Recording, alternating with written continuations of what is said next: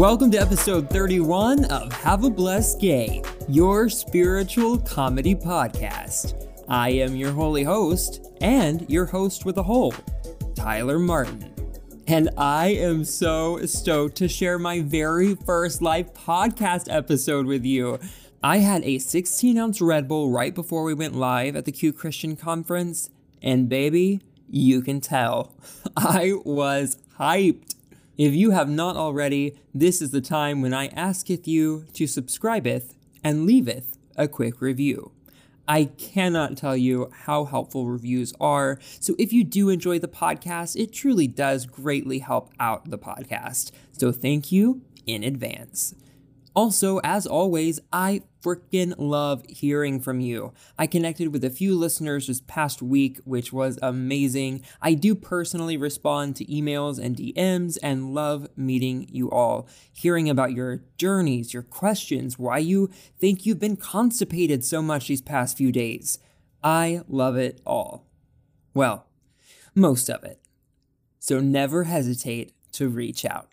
And speaking of constipation, I hope the last episode worked as a laxative and relieved any spiritual constipation you may have been experiencing.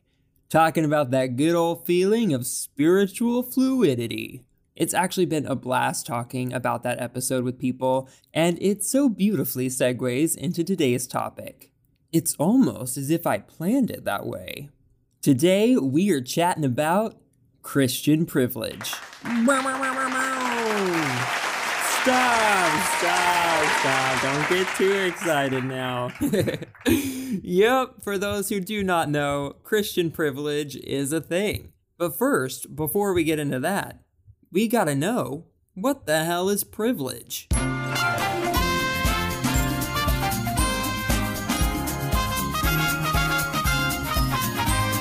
Privilege is a right, immunity, or benefit enjoyed by a specific person or restricted group of people beyond the advantages of the majority.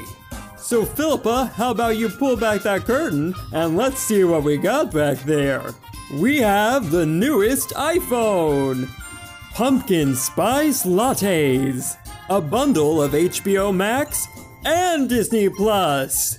But that's not all. We are going to create specific legislation in our government so you succeed over others without having to try at all. And this could all be yours if you believe in what we want you to believe in and if you have a specific skin color.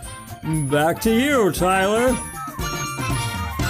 So basically, privilege is having advantages over other people being able to participate and be a part of elitist culture.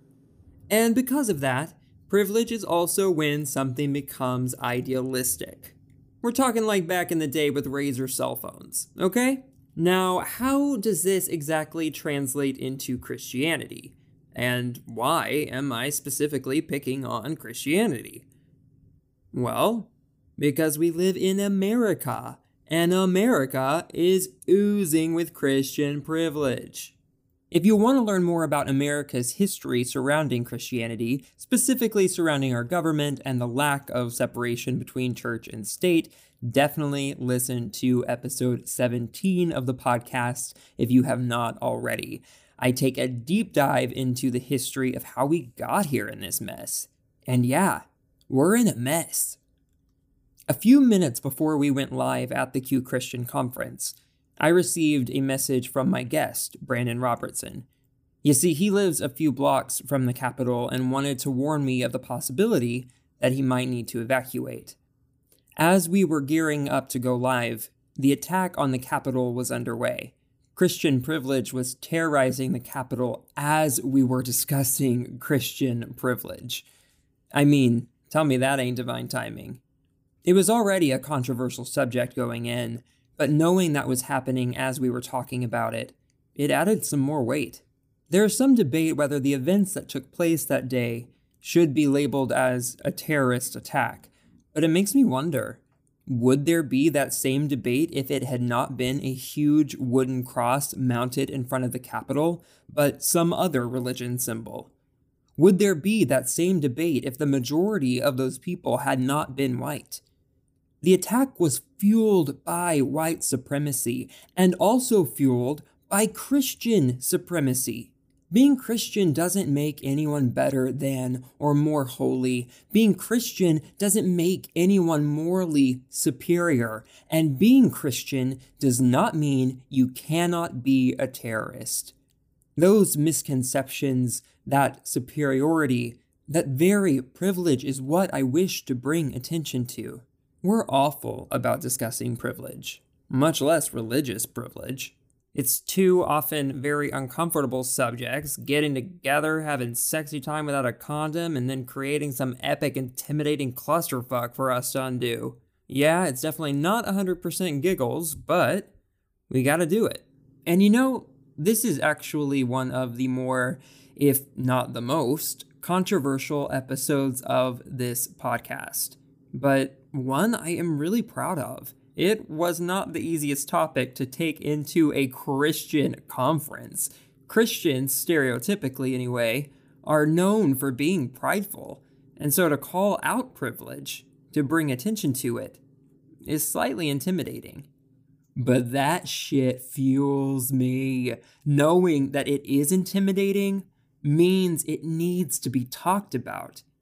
Everyone in America, whether they are Christian or not, is affected by Christian privilege. So we gotta talk about it.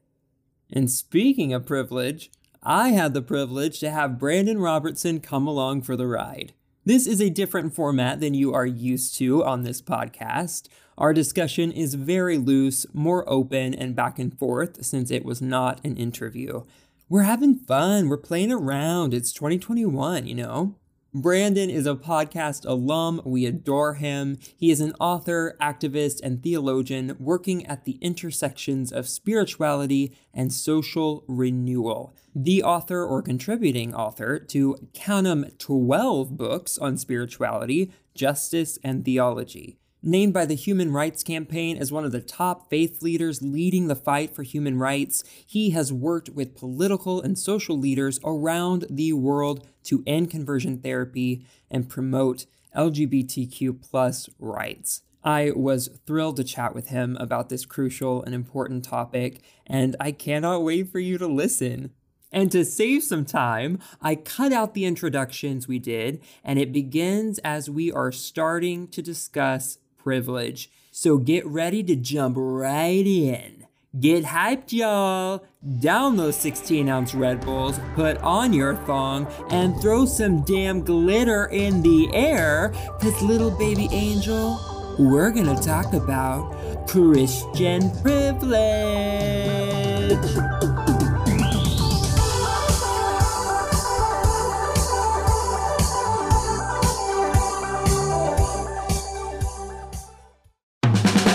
This episode is sponsored by BetterHelp, the leading provider of online counseling. Y'all, the world is crazy and mental health is important. Some might even call it spiritual. I personally use BetterHelp myself and absolutely love what they're doing. BetterHelp makes professional counseling accessible, affordable, and convenient. So if you're struggling emotionally, battling anxiety, or you can't stop crying after an episode of Queer Eye, BetterHelp can be there for you anytime, anywhere. Go to my personal link at betterhelp.com slash blessedgay to check it out and get what? 10% off. The best part is, you don't even have to leave your house. They offer four ways to speak with a licensed counselor video calls, phone calls, real time chat, and direct messaging. All counselors have been qualified and certified by their state's professional board. In other words, you're not talking to a lobster dressed in human clothes. They're legit. All you gotta do is go to my link at betterhelp.com slash blessedgay and begin the questionnaire to match you with a therapist who is uniquely qualified to serve your needs. How sexy! It's super duper easy and you're matched within 24 hours or less. BetterHelp has a monthly subscription rather than paying per session, which makes it cheaper. But if finances are still a concern, financial aid is available for those who qualify. Get counseling, improve your life, and help this podcast out in the process by going to betterhelp.com slash blessedgay. Sign up today and get 10% off. That's betterhelp.com slash blessedgay.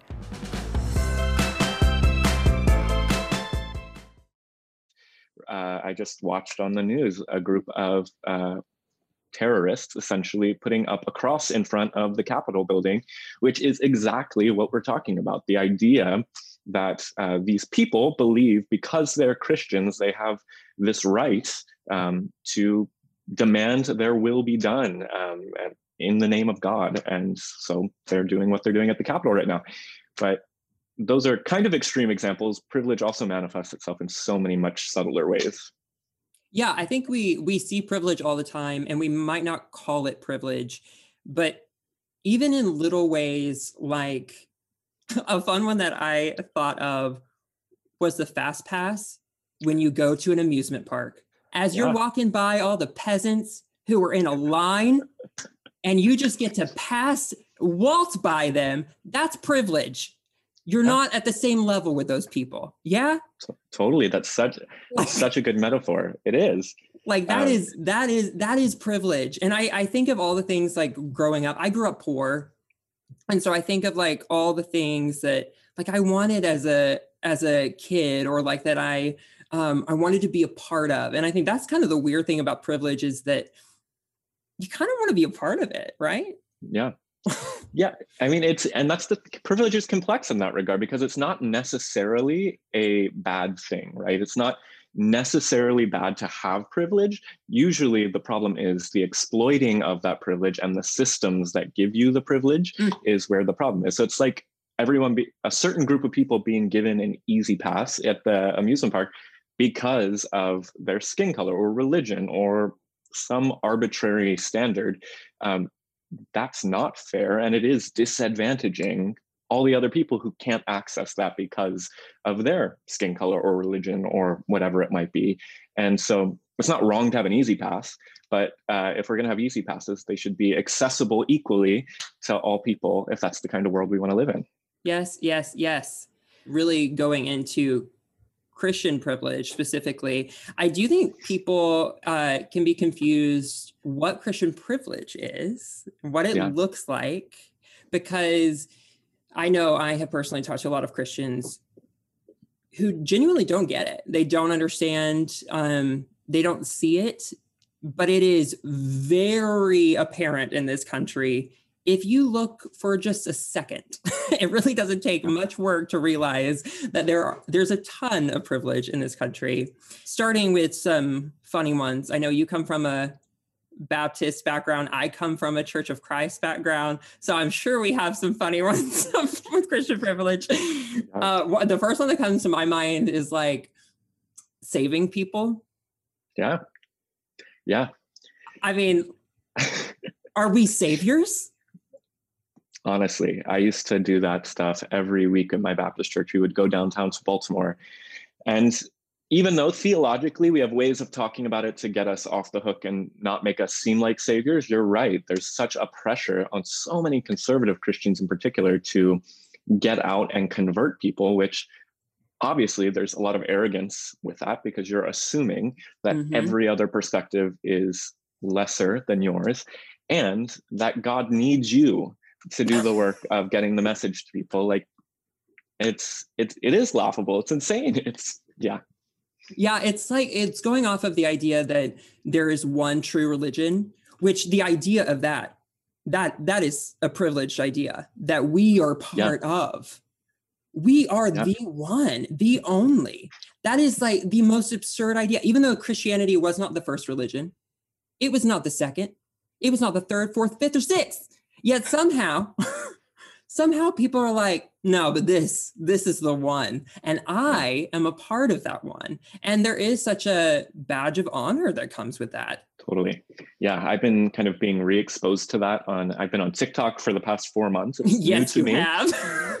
but uh, these conservative Christian high schoolers are so, it, they remind me of what I was like when I was a fundamentalist high schooler, but just again, such a narrow view of believing that at 16 years old, you've got all of the answers to life's biggest questions that humans have been speculating about for thousands of years figured out, and you are responsible for coming on uh, TikTok and telling people that I'm I'm dangerous or whoever is da- like.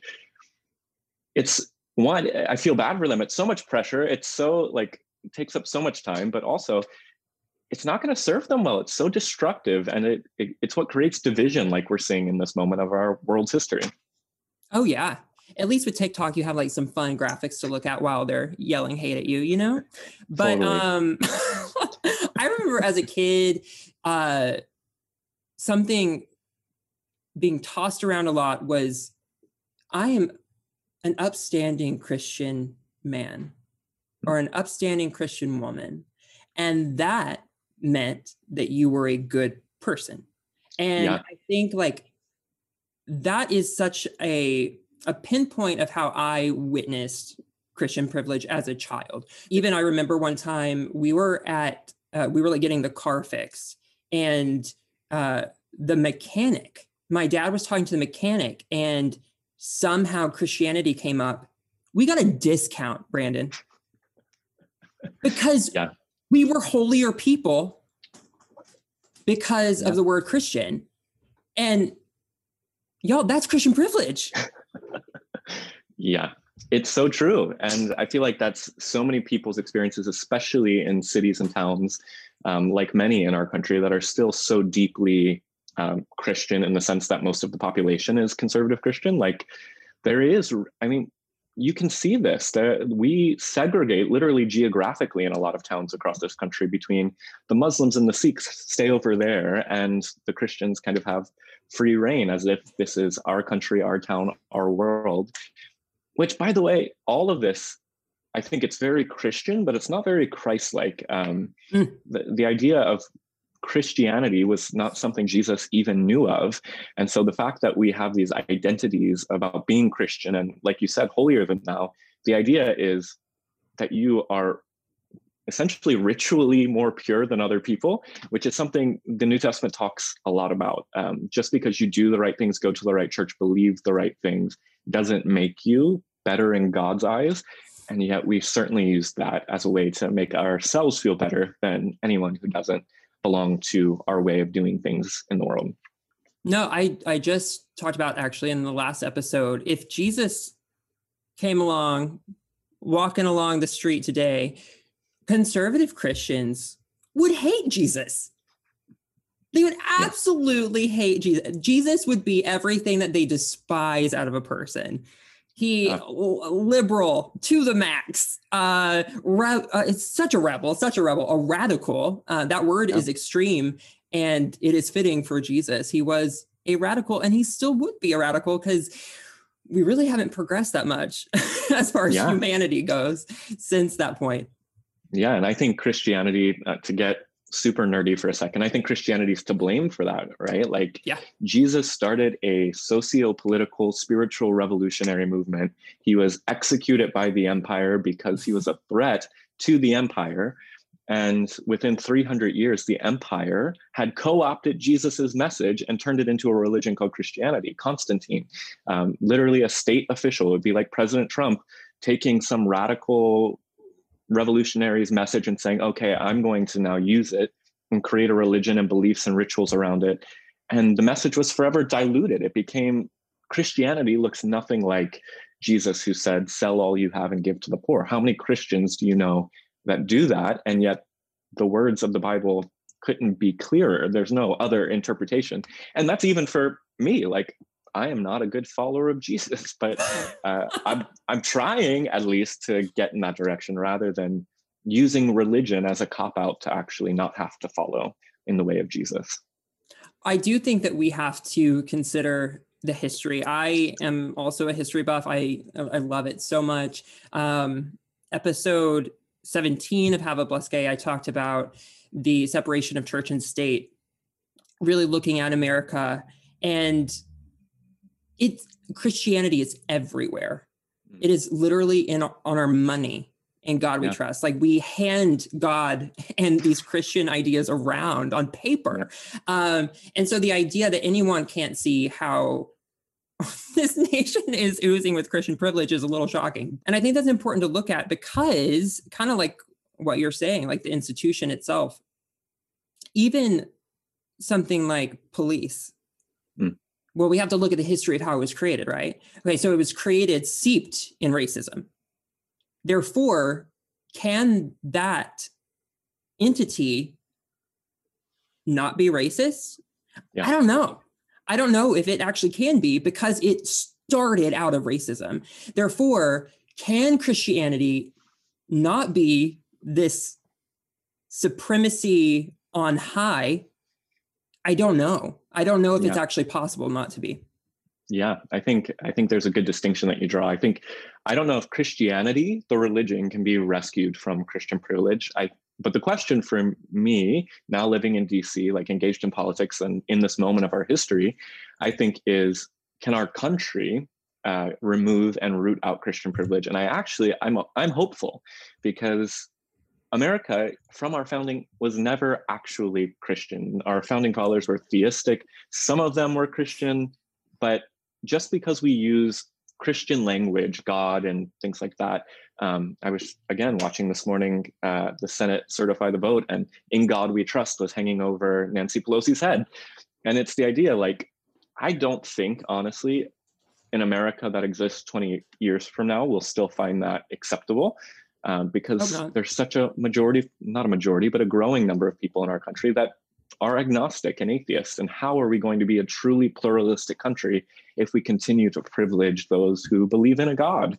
Um, and and yeah, I completely agree. And even we see it, like you said, above her head, and even in the actions of politicians and i think that's actually mm. what's scariest is politicians using christianity as a weapon uh, even trump who is literally the least christian person on this planet someone who yeah. doesn't even like claim christianity is way more christian than trump could ever be probably but even still he grabbed that bible he stood in front of that church and he had a little off moment with the news a few yeah. months back. And no one can tell me that that moment would have been as effective if he had been holding the Quran, mm-hmm. right. or if he had been holding any other religious text other than a Christian religious text. He was proving a point with it. Um, he was mm-hmm. using it to his advantage. And, you know, something that Trump is good at is knowing his audience. Mm-hmm. And so I think that tells us something.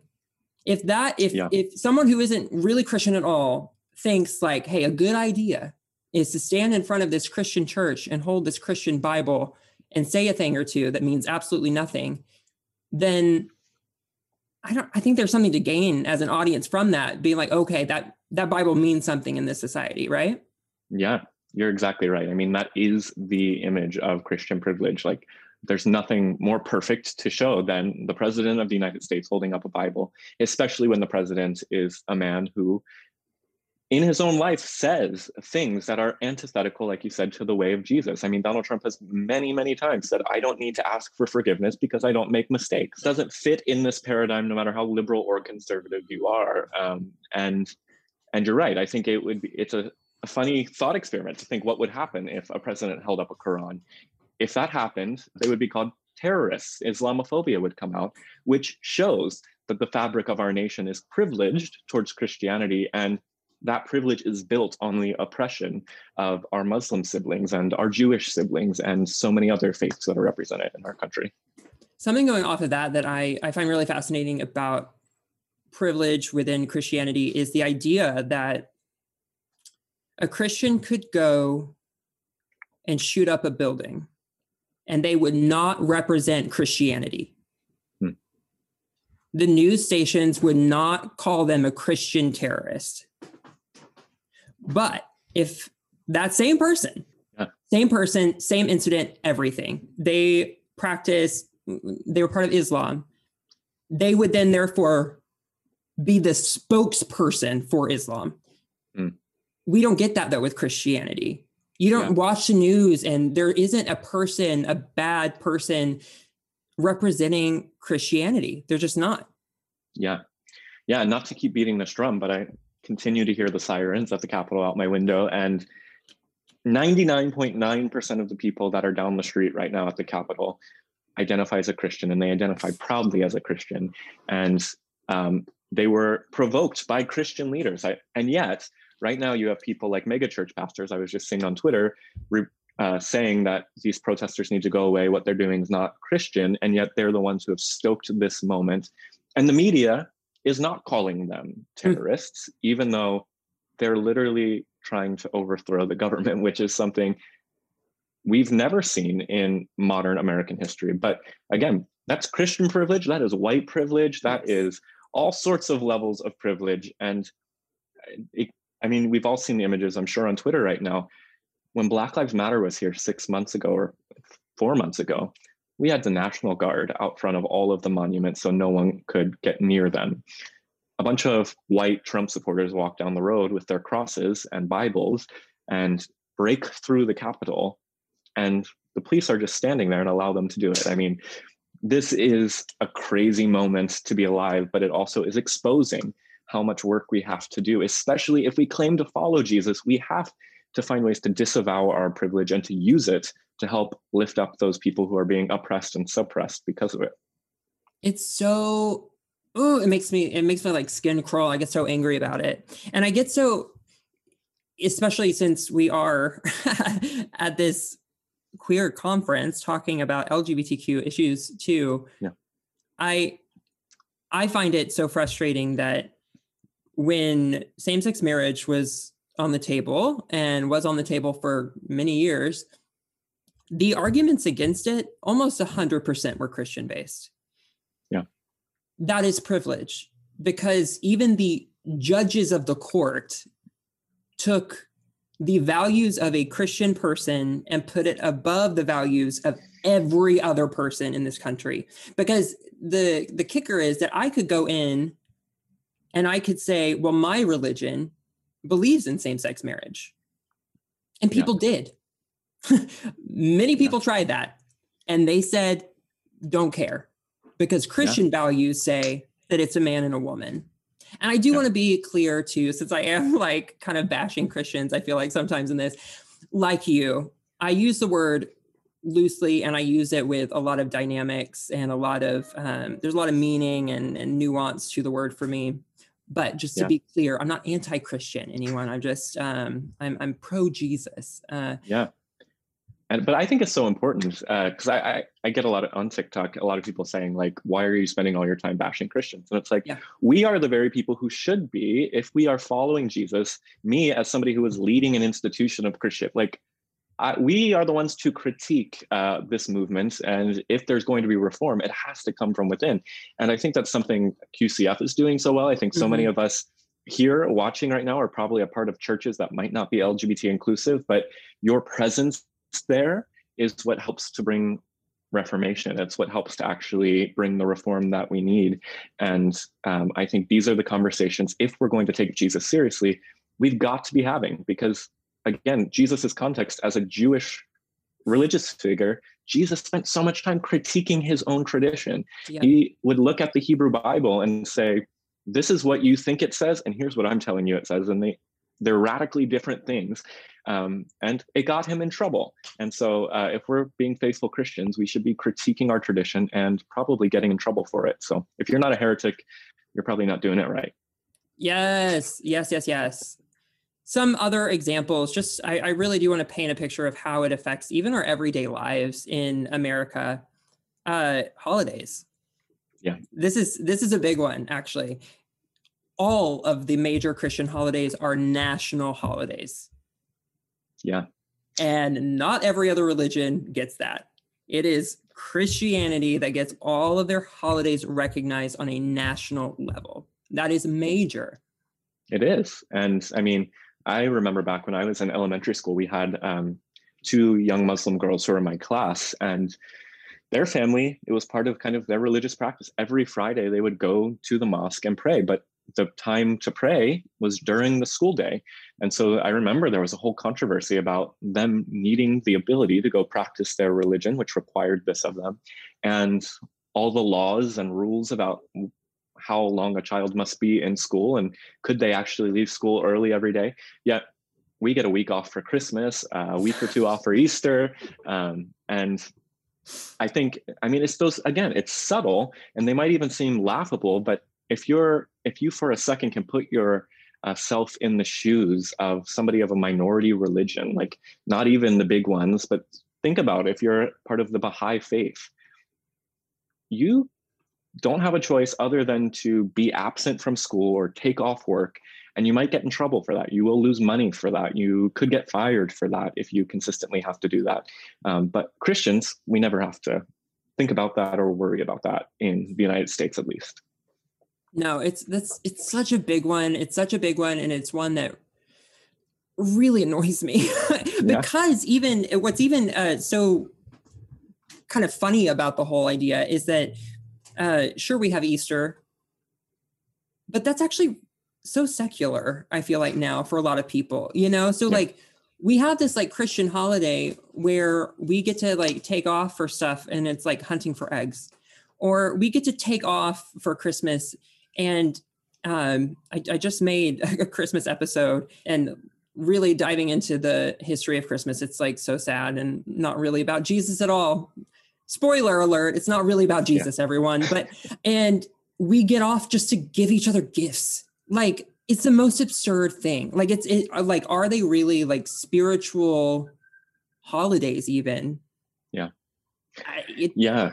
I, I mean, know. not anymore. And you're right. I think I mean for us to have national observances and to claim that they're religiously rooted is disingenuous. Um, and I mean, honestly, we should just do all the holidays. Wouldn't it be nice if we just recognized all the yes. holidays? We all got off work all the time. All the time.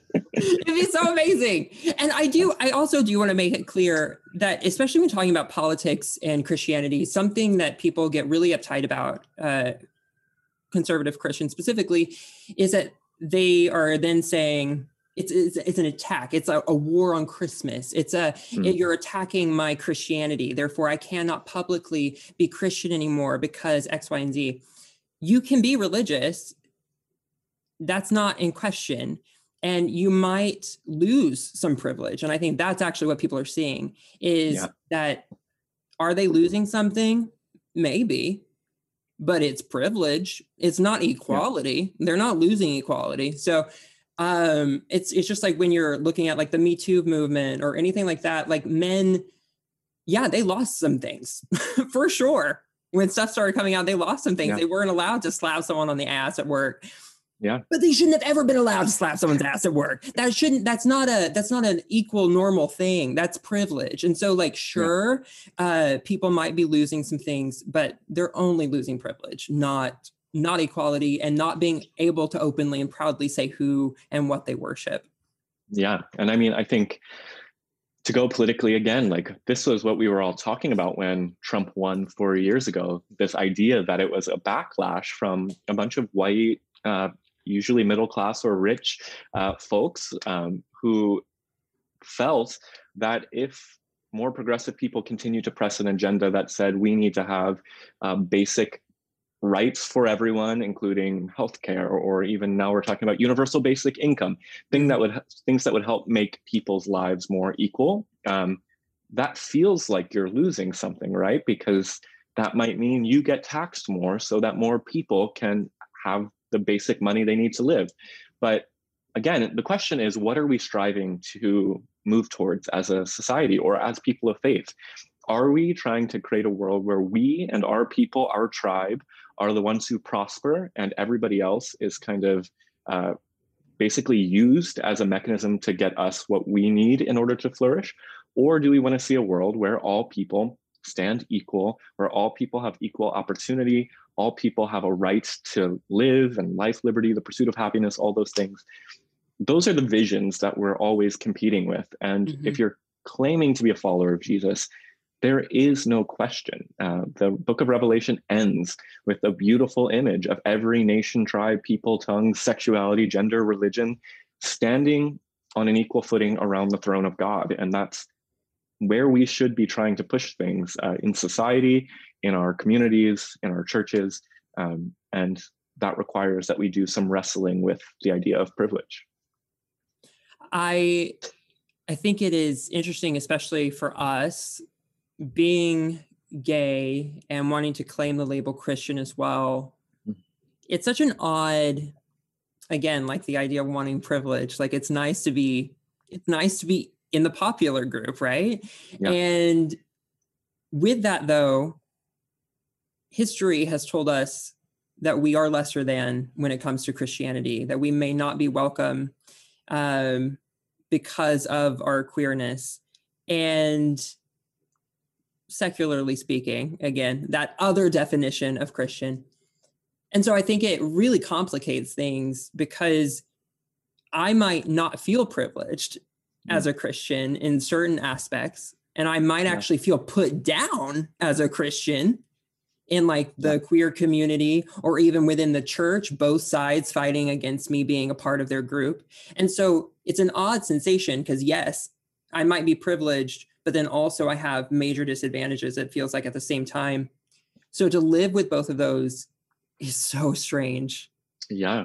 I mean, it's a mind-boggling thing and it, i'm sure so many of us have been asked by friends and passerbys about why in the world as lgbt folks would you want to be a part of this thing that has been so oppressive towards you and people like you and uh, there's not a good answer my answer for instance I had a conversion experience i encountered something i know as jesus i can't do anything other than try to follow that but i think the queer community is right to be a little bit skeptical when us uh, LGBT Christians walk in the room because it's, I'll go biblical nerd for a second. It's like the Apostle Paul who used to kill Christians converts to Christianity. And when that happened, people are like really skeptical. What are you doing here? Like, how can you go from being somebody who hated us to now wanting to lead us and be a part of us?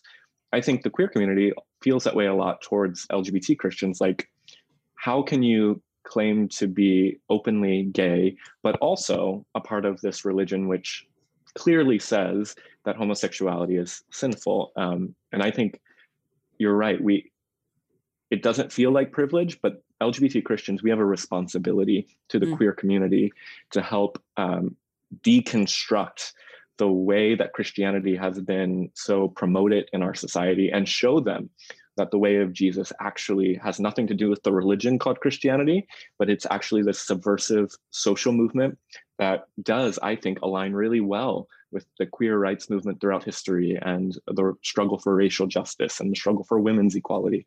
I think all of that is in alignment with the actual teachings and social uh, perspective of Jesus, even if it's not uh, reflective of Christianity. Totally. And we, I mean, there are plenty of examples of that throughout history of, of Christians doing good things and for the lgbtq plus community yeah. not all christians are bad for sure and throughout time even in the worst times of christianity of course there were good christians it's not one or the other there is nuance to it all something that i i think about when i get asked that question is i think i have to break down what religion is then and really, at the heart of religion, all that it is, is just a set of traditions. It is practices, it is rituals that might, might be helpful in finding spirit, whatever that means to you. And when you think of it like that, I think it really demysticizes it and it makes it something approachable. And why I claim Christianity is mainly because I'm used to it, mm-hmm. honestly. Yeah. Like I I love the format because that's what I grew up in. I, I know the format. I know how to act. I know how to be successful in that format. It makes sense to me. And so I'm drawn to it because of that. Also, I do love Jesus. I'm obsessed with the idea and the teachings of that guy. And so, yes, I have that element. But then also, I really love other traditions from other religions. I'm super into like tarot right now. Um, like I uh, I even got like a spell book the other day, which oh I felt gosh. I know, I know. Literally, the like the eight year old Christian in me was like, like I'm a sinner and I'm going to hell right this second. But yeah. um, like, but it's obviously not true. And really, the what's kind of cool about it is like I actually lit a intention or spell candle the other day and it really reminded me of Christianity, yeah. which is just it's so funny. Like the the idea that it is packaged so differently, but ultimately there's incense involved, like you would have in a Catholic mass or any traditional service. you have a candle like you would in any traditional Christian service. You say uh, an intention or prayer like you would in any Christian yeah. service. And so, literally, it is just the packaging that is different. And I think yeah. that's really important because we don't have the privilege to pick and choose our sexuality, but we do have the privilege to pick and choose what religion and the practices and the rituals that we use. Yeah. When we choose Christian, we are choosing that for some reason. Because yeah. we could appreciate Jesus and not be Christian. Yeah, totally.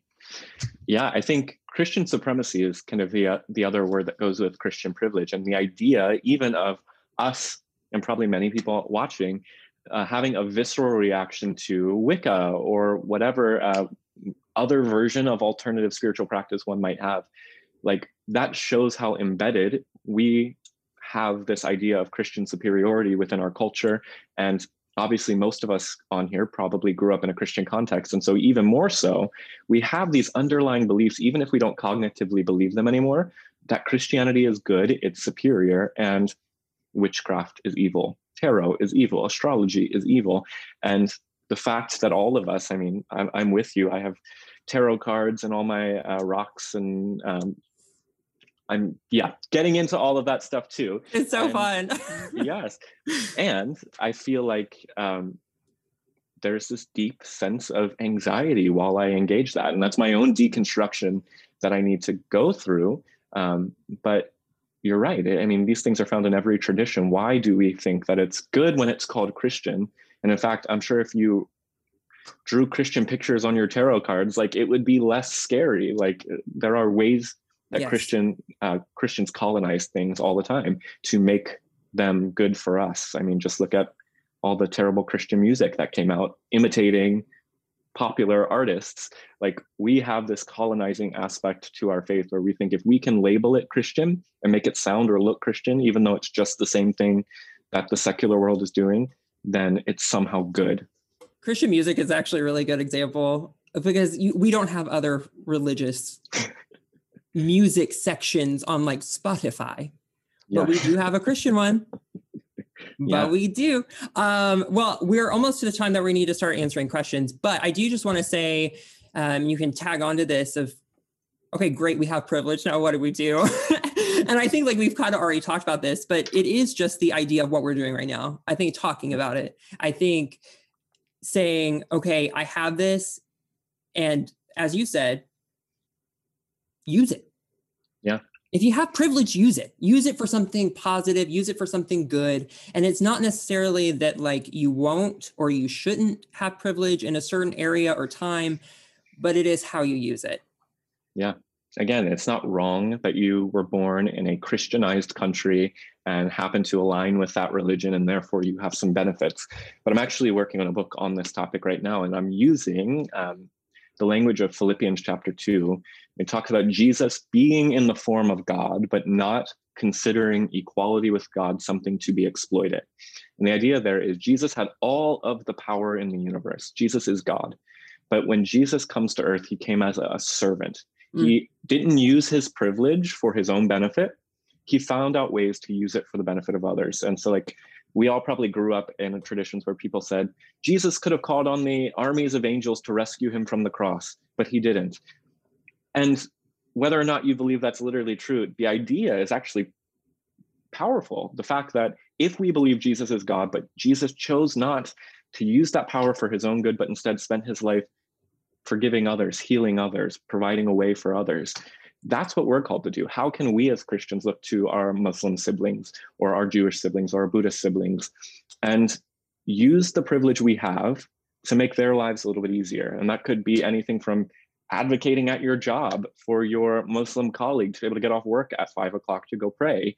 Uh, if your boss was giving them a hard time, you're not going to lose anything as a Christian for doing that. But um, it's very common. We just don't, most people don't talk about religious privilege. And so we don't realize how much, if you're not a Christian and you're trying to express your faith in the society, that it's so difficult to do. And a lot of people are really negatively impacted by it. And so just being aware of it and trying to use our privilege to help others. Okay, so actually going off of this, this is awesome for the first question. Okay. Yeah. So um, I won't read all of it, but basically the ending of it is how can I get more educated and be more aware on this issue about Christian privilege? And stemming off of what you said, I think it is actually a, a key point to it, which I think is a major fault in a lot of people looking at privilege, is that they look inward which is it's necessary right? You have to do the inside work. But i actually think it's really important to look outside of yourself. Mm. you know i come from religion is more of like almost an interfaith kind of way. That's how i like to look at it like the tarot and everything else. And so i think it's really important to have these conversations. That's why i have these conversations with people who are not just christian on my podcast. Because how will i know yeah. how i am privileged as a christian if I know nothing about everybody else, that in of itself is privilege that I don't have to. A, yeah. a Muslim enters this country and they are forced to learn about Christianity, forced to learn about Christian values. I'm not as a Christian. So therefore, it is essential that I learn about other people. I think that is a wonderful way to start to understand privilege. Yeah. And I, I'll recommend a book that was helpful and really difficult to read just because it, it's so scathing as a Christian to hear this critique. But um, the book is called Living in the Shadow of the Cross Understanding and Resisting the Power and Privilege of Christian Hegemony. Um, and it's such a good, thick book that really goes in in depth to how America, in particular, got to where it is today as a, a Christian privileged nation and how we can actively utilize our privilege day to day to help those of different faiths. So I hope that's helpful for people. Yeah, no, that's amazing. Um, the next one um, How, as a future pastor, do I redirect the privilege in a Christian congregation or mm. other settings for good? Yeah. And it just went away. So I don't know where. I don't know where.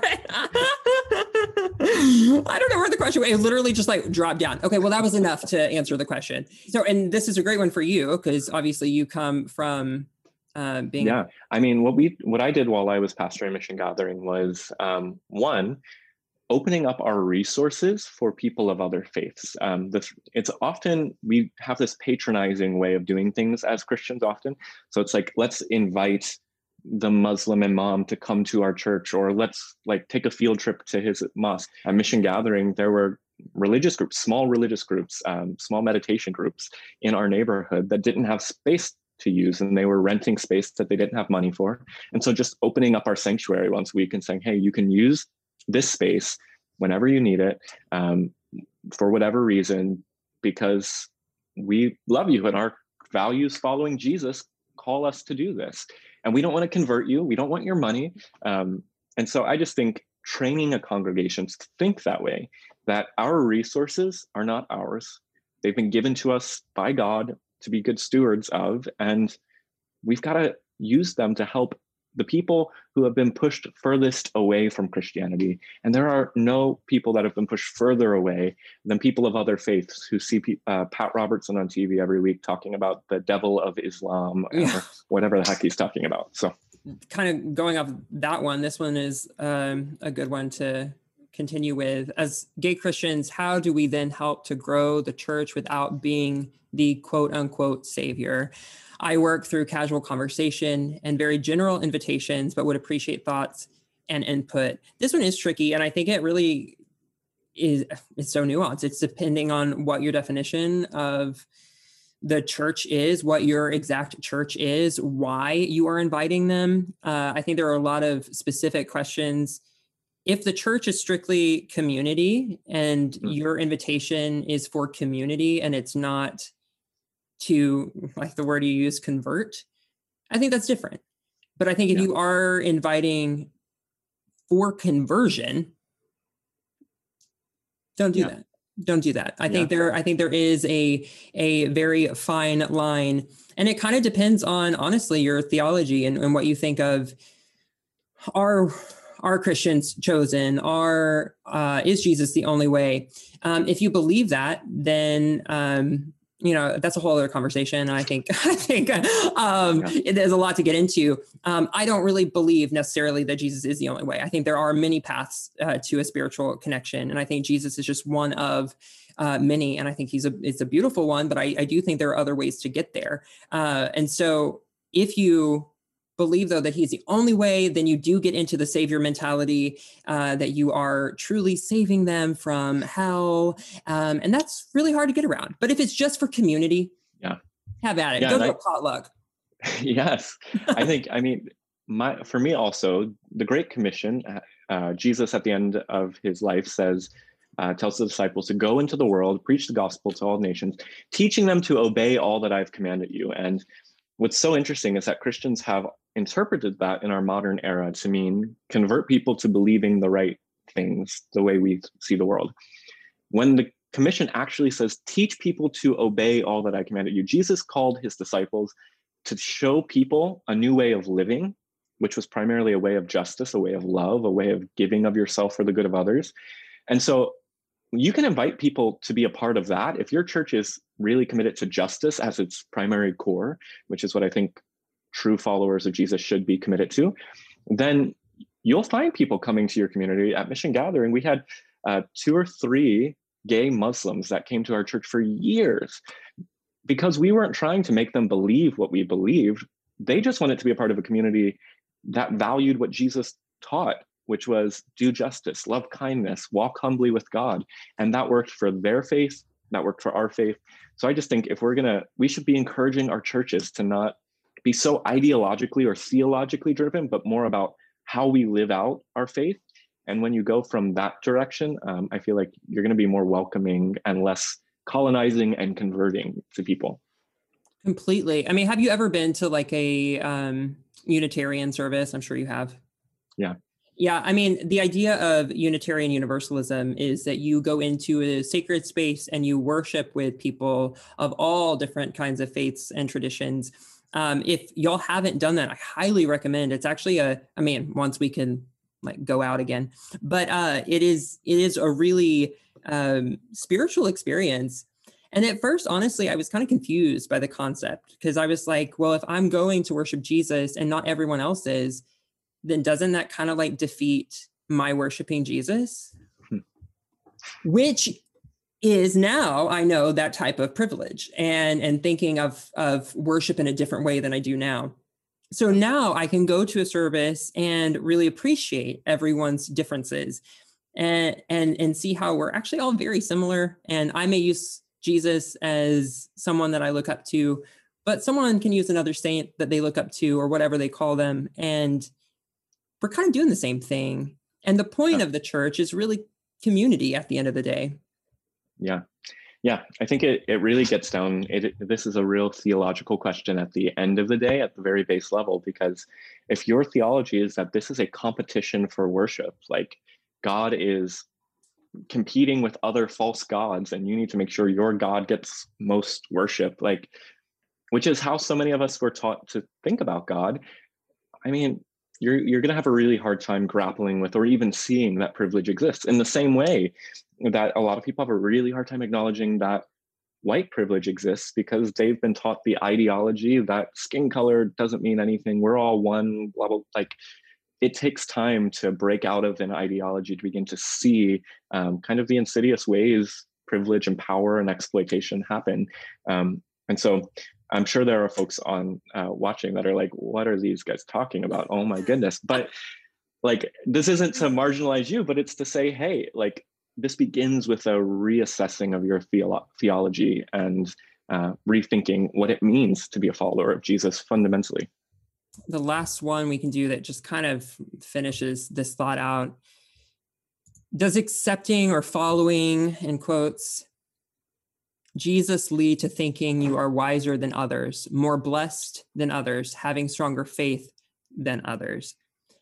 I don't think it does necessarily i think it can yeah I, I, agree i think that uh, just because you're a follower of jesus doesn't necessarily mean you have to see yourself as wiser or better than others. I think a lot of us end up there because our theology does say um, a lot of us inherited a theology that says there are some that are chosen and some that are not. And if you're God's chosen, of course you think you're superior. Yeah. but uh, the fact is, if you think that G- people who follow Jesus are the most wise, um, that just reflects poorly on you saying that you like you haven't done your research because go read some writings of Buddhist scholars, go read some writings of Muslim scholars, and you'll find deep, rich wisdom in Rumi and in uh, tons and tons and tons of other religious texts. There are equal amounts of wisdom. And if we really believe that God is the infinite, expansive, eternal creator, God can speak through so many voices, so many backgrounds, so many traditions. And I actually think that's the more Christ-like and humble posture that we're called to is to say, let's listen for God in every context, every culture, every background. And if you have that posture, you'll never be able to become that arrogant, uh, wise person because you'll always know that somebody has something to teach you and God is trying to speak to you, um, usually in the most unlikely places.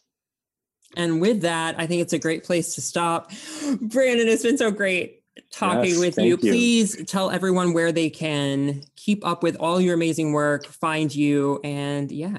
BrandanRobertson.com or Rev Brandan Robertson on TikTok, where I spend most of my days these days. So come on over. Please check out his TikTok. Oh my gosh. It has been so wonderful. I love uh, that this has been a part of the conference. I love to be here and with you all. Again, Brandan, thank you. And thank you so much.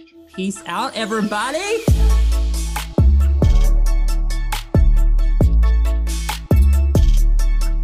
I really hope you enjoyed that conversation, and I hope it sparked some deep thought. Here are my main takeaways from the discussion. Number one, privilege is having advantages over other people, being able to participate and be a part of elitist culture, aka a theme park fast pass. Number two, some privilege is okay, as long as a person is aware of said privilege and uses it for good. Number three, Christian privilege exists and it is rampant in America.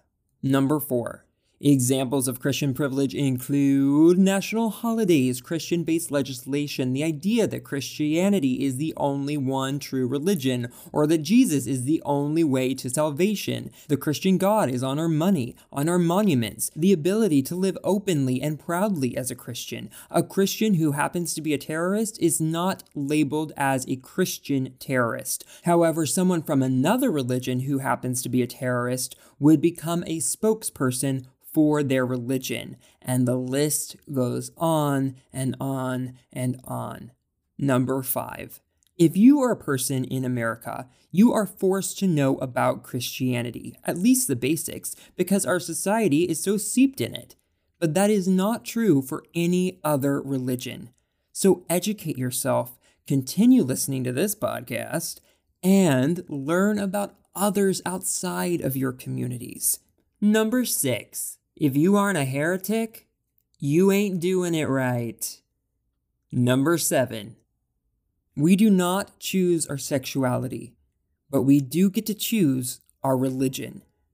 So choose wisely if you choose one at all. I have posted links in the show notes for Brandan and Q Christian. Check them out. And again, leaving a quick review for the podcast would mean the world to me. So thank you for doing that. And thank you for being willing and open to listen to the sensitive subject matter. I know it's not fun all the time, but we have to talk about it if we ever want to move forward. So thank you for listening and beginning that process.